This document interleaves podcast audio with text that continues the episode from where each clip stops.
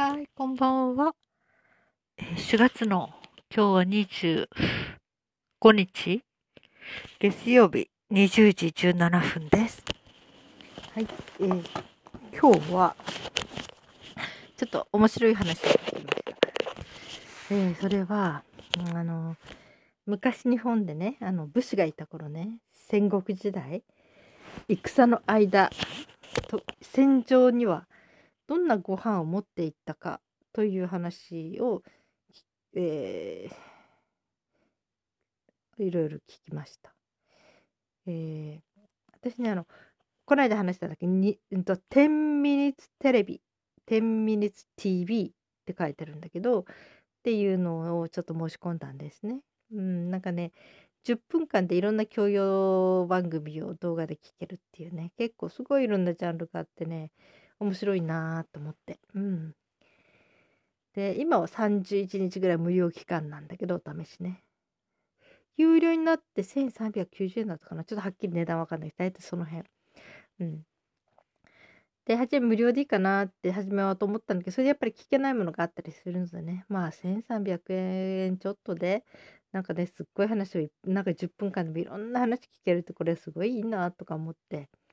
うん、なんかね、そこで知った話をポッドキャストでも話せるし、ネタにもなると思ってね、頼みました。うん。そして、えー、なんか毎日ちょっと面白がってちょこちょこ見てるんですけど、今日はその中の一つでね、その、うん、えー、戦時中戦、戦時中というよりも戦 にはどんな食べ物を持っていったかっていう話を聞きましたね。うん。それなんかお米持っていくんだけどそのお米というのがなんかね灰灰を混ぜたのかな？灰みたいなものを混ぜたのかな？で持っていくと。その理由のはその灰というのでこう水分を保つっていうので乾燥を防ぐっていうことを言ってたのともう一つあのね戦戦の間はトイレに行けない。要するに大きい方ね大便がすごくできない。まずあの鎧とかねがっつり10キロぐらいのものを体につけてそれ全部脱ぐとなったらあの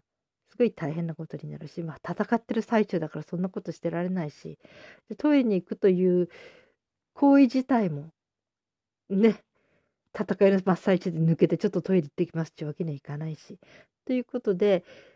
意識的に便秘状態を作るトイレに行かなくて済むようなね、うん、というような食べ物を食べてたらしいですね。その一つがそのなんか一つっていうかそのお米に灰をまぶしていたという話を聞きました。うん、で何ていうのかないや想像もつかなかったですねそういう話ってね。うんいや言われてみればそうだなーって。うん、現代はどうなんでしょうね。ね、いろんな戦争をしている人たち、まあ、戦争している最中にね、お腹が痛くなったり、なんかあれしたりしても、ちょっとトイレっていうわけにはいかないんだろうしね。でも食事時間はあるんでしょうね。私戦争行ったことないし、兵士になったことがないのでよくわかんないんだけど、ね、それも似てますよね、多分ね。うん。だけどわざわざ便秘状態を作るということまでしなくても済むようになってるんだろうと思うけ。どその昔はねとにかくそういうことをしていたんだですってあの工夫？そっかとか思ってね想像もつかなかったなと思ってましたね。思いましたね。うん。トイレによく犬やなんかでもね散歩とか行っても、えー、やっぱりあの公園とかなんかで糞をするっていうのはすごい無防備な状態になりますからねそういうことしてる最中ってね。うん、だから動物にとって一番無防備になってしまう状態であるということを言ってましたね。うんだからある意味でその飼い主がそばにいてくれると安心してできるみたいなねことも言ってましたね。うん、それからその昔の戦時中の話でみんなお米を持って行ってたから食事をするのにお米を炊く食事時間にね。でそうそうお米を炊くと例えば一つのお釜で、えー、何人って決まっててそれ分のこう煙が上がるあのぐつぐつ炊いているとね蒸気っていうか煙なのかな？あのそしたらそれが上の方に登っていって遠くから見るとそれが見えてくるそののろしというか煙というか。でそれが何本上がるかで要するに一つの釜で何人食べる。それでたくさんいたらその分だけ釜の数が増えるからね。ああそこの戦力はこれぐらいあるなとかっていうのを推し量っていたっていうのも聞きました。そうなんだとか思ってね。なるほどと思って聞きましたね。うんそうそれから戦争に戦争じゃない戦に出る時にはそのなんか食べるものが決まってるこう演技担ぎのね、うん、そういうものが決まっていてっていうそういう話も聞きましたね。うん、戦争ね戦と戦争とですね。うん。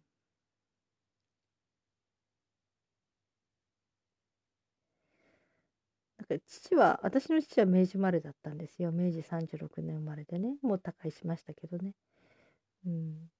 だから父がねたまにねちょっと面白いこと言うんだけど面白いことっていうか、私思い出に残ってる言葉はね日本というのは本当の革命が起きない国だった。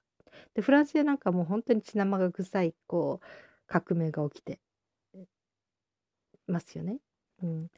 で日本はまあこう内部的にこう戦みたいなのあったかもしれないけどその革命という形で大々的なあのは起こりにくい国ということを言ってましたね。これは国民性じゃないかなって言ってましたね。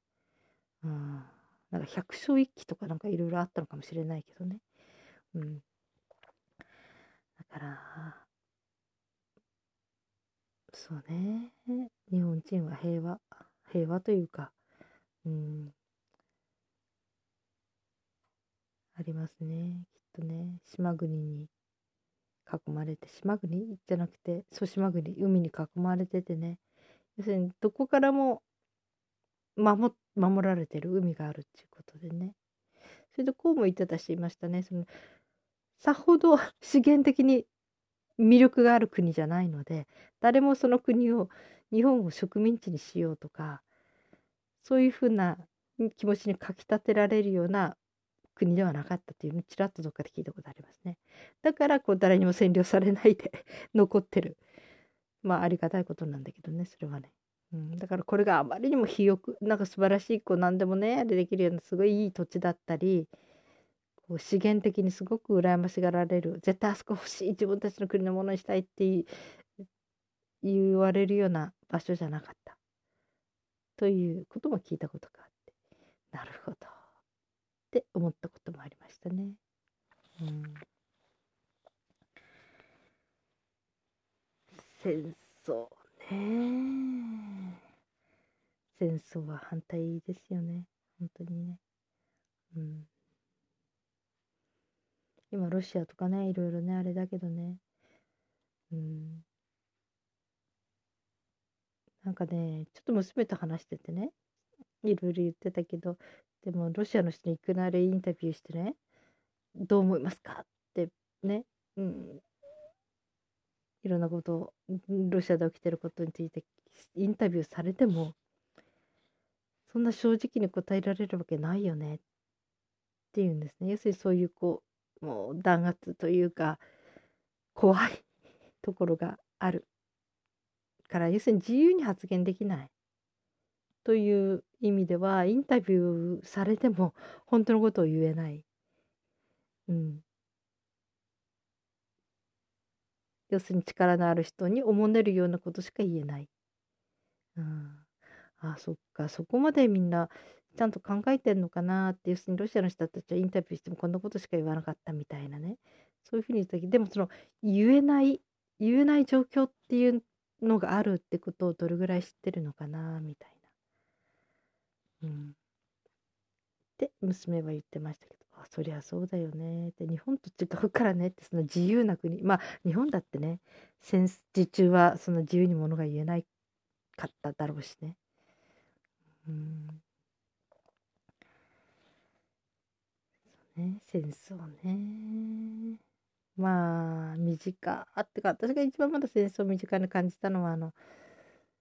バナちゃん？バナっていう人がね何年前だろうね。うん5年前？それぐらい前かな。あのイランイラク、えー、あっちの方にいて。で毎日爆撃を起きてきたりすることを全部ツイッターで載せの、うん、自分で話していて、うん、ね全く自分たちとは関係ない国だと思ってたのにそのツイッターを通してその状況その要するに爆弾が落ちて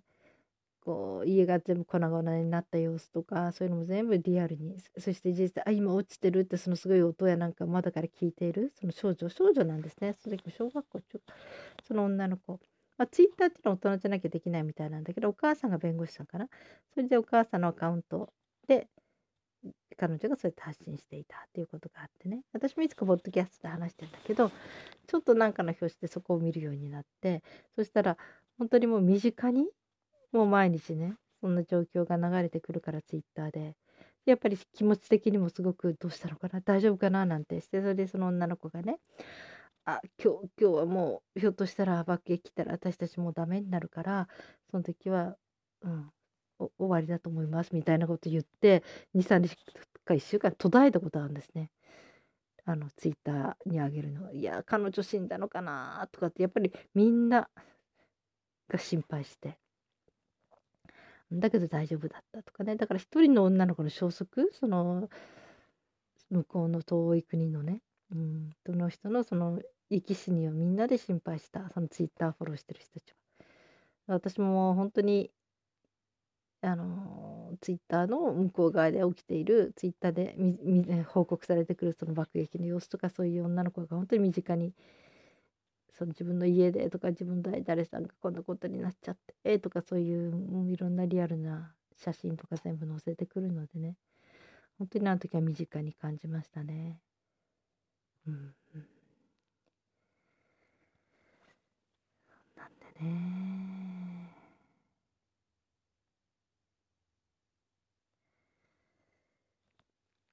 うん。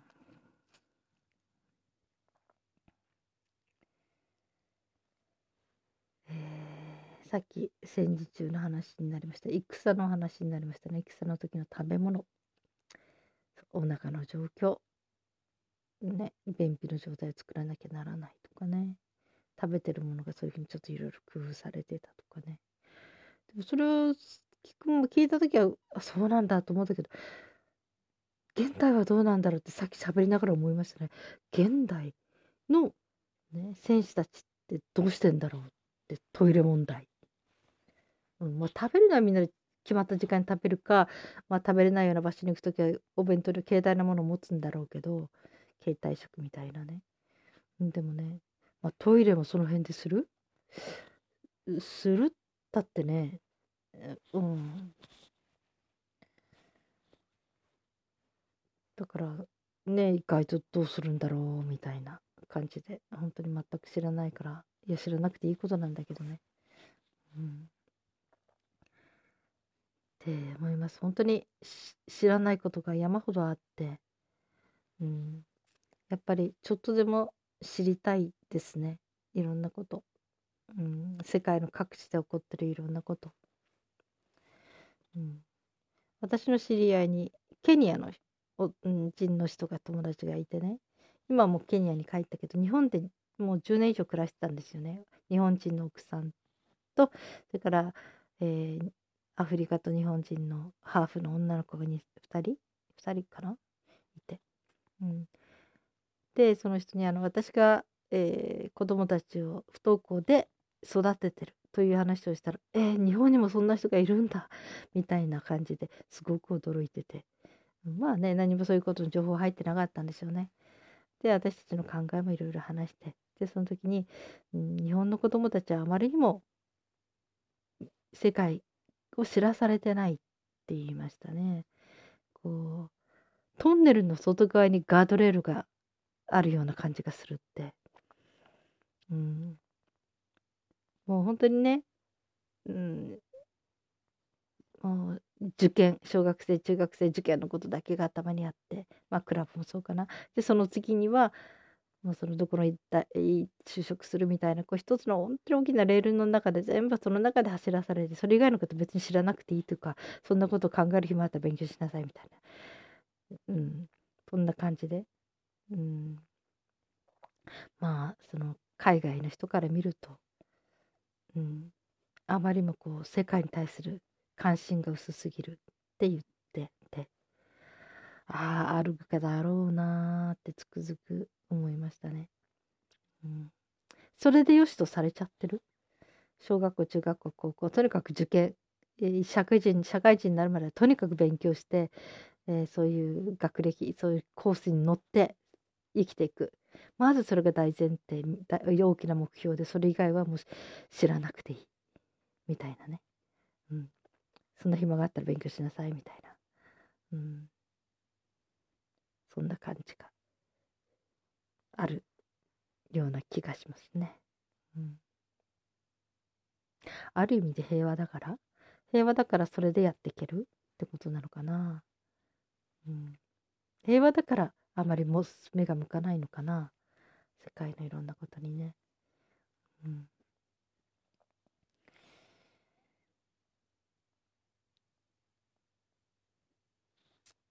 はい、えー、今日は月曜日ですね。はい、皆さんどのようにお過ごしになりましたか？今日も一日お疲れ様でした。そして今日も生きていてくださってありがとうございました。それではまた明日。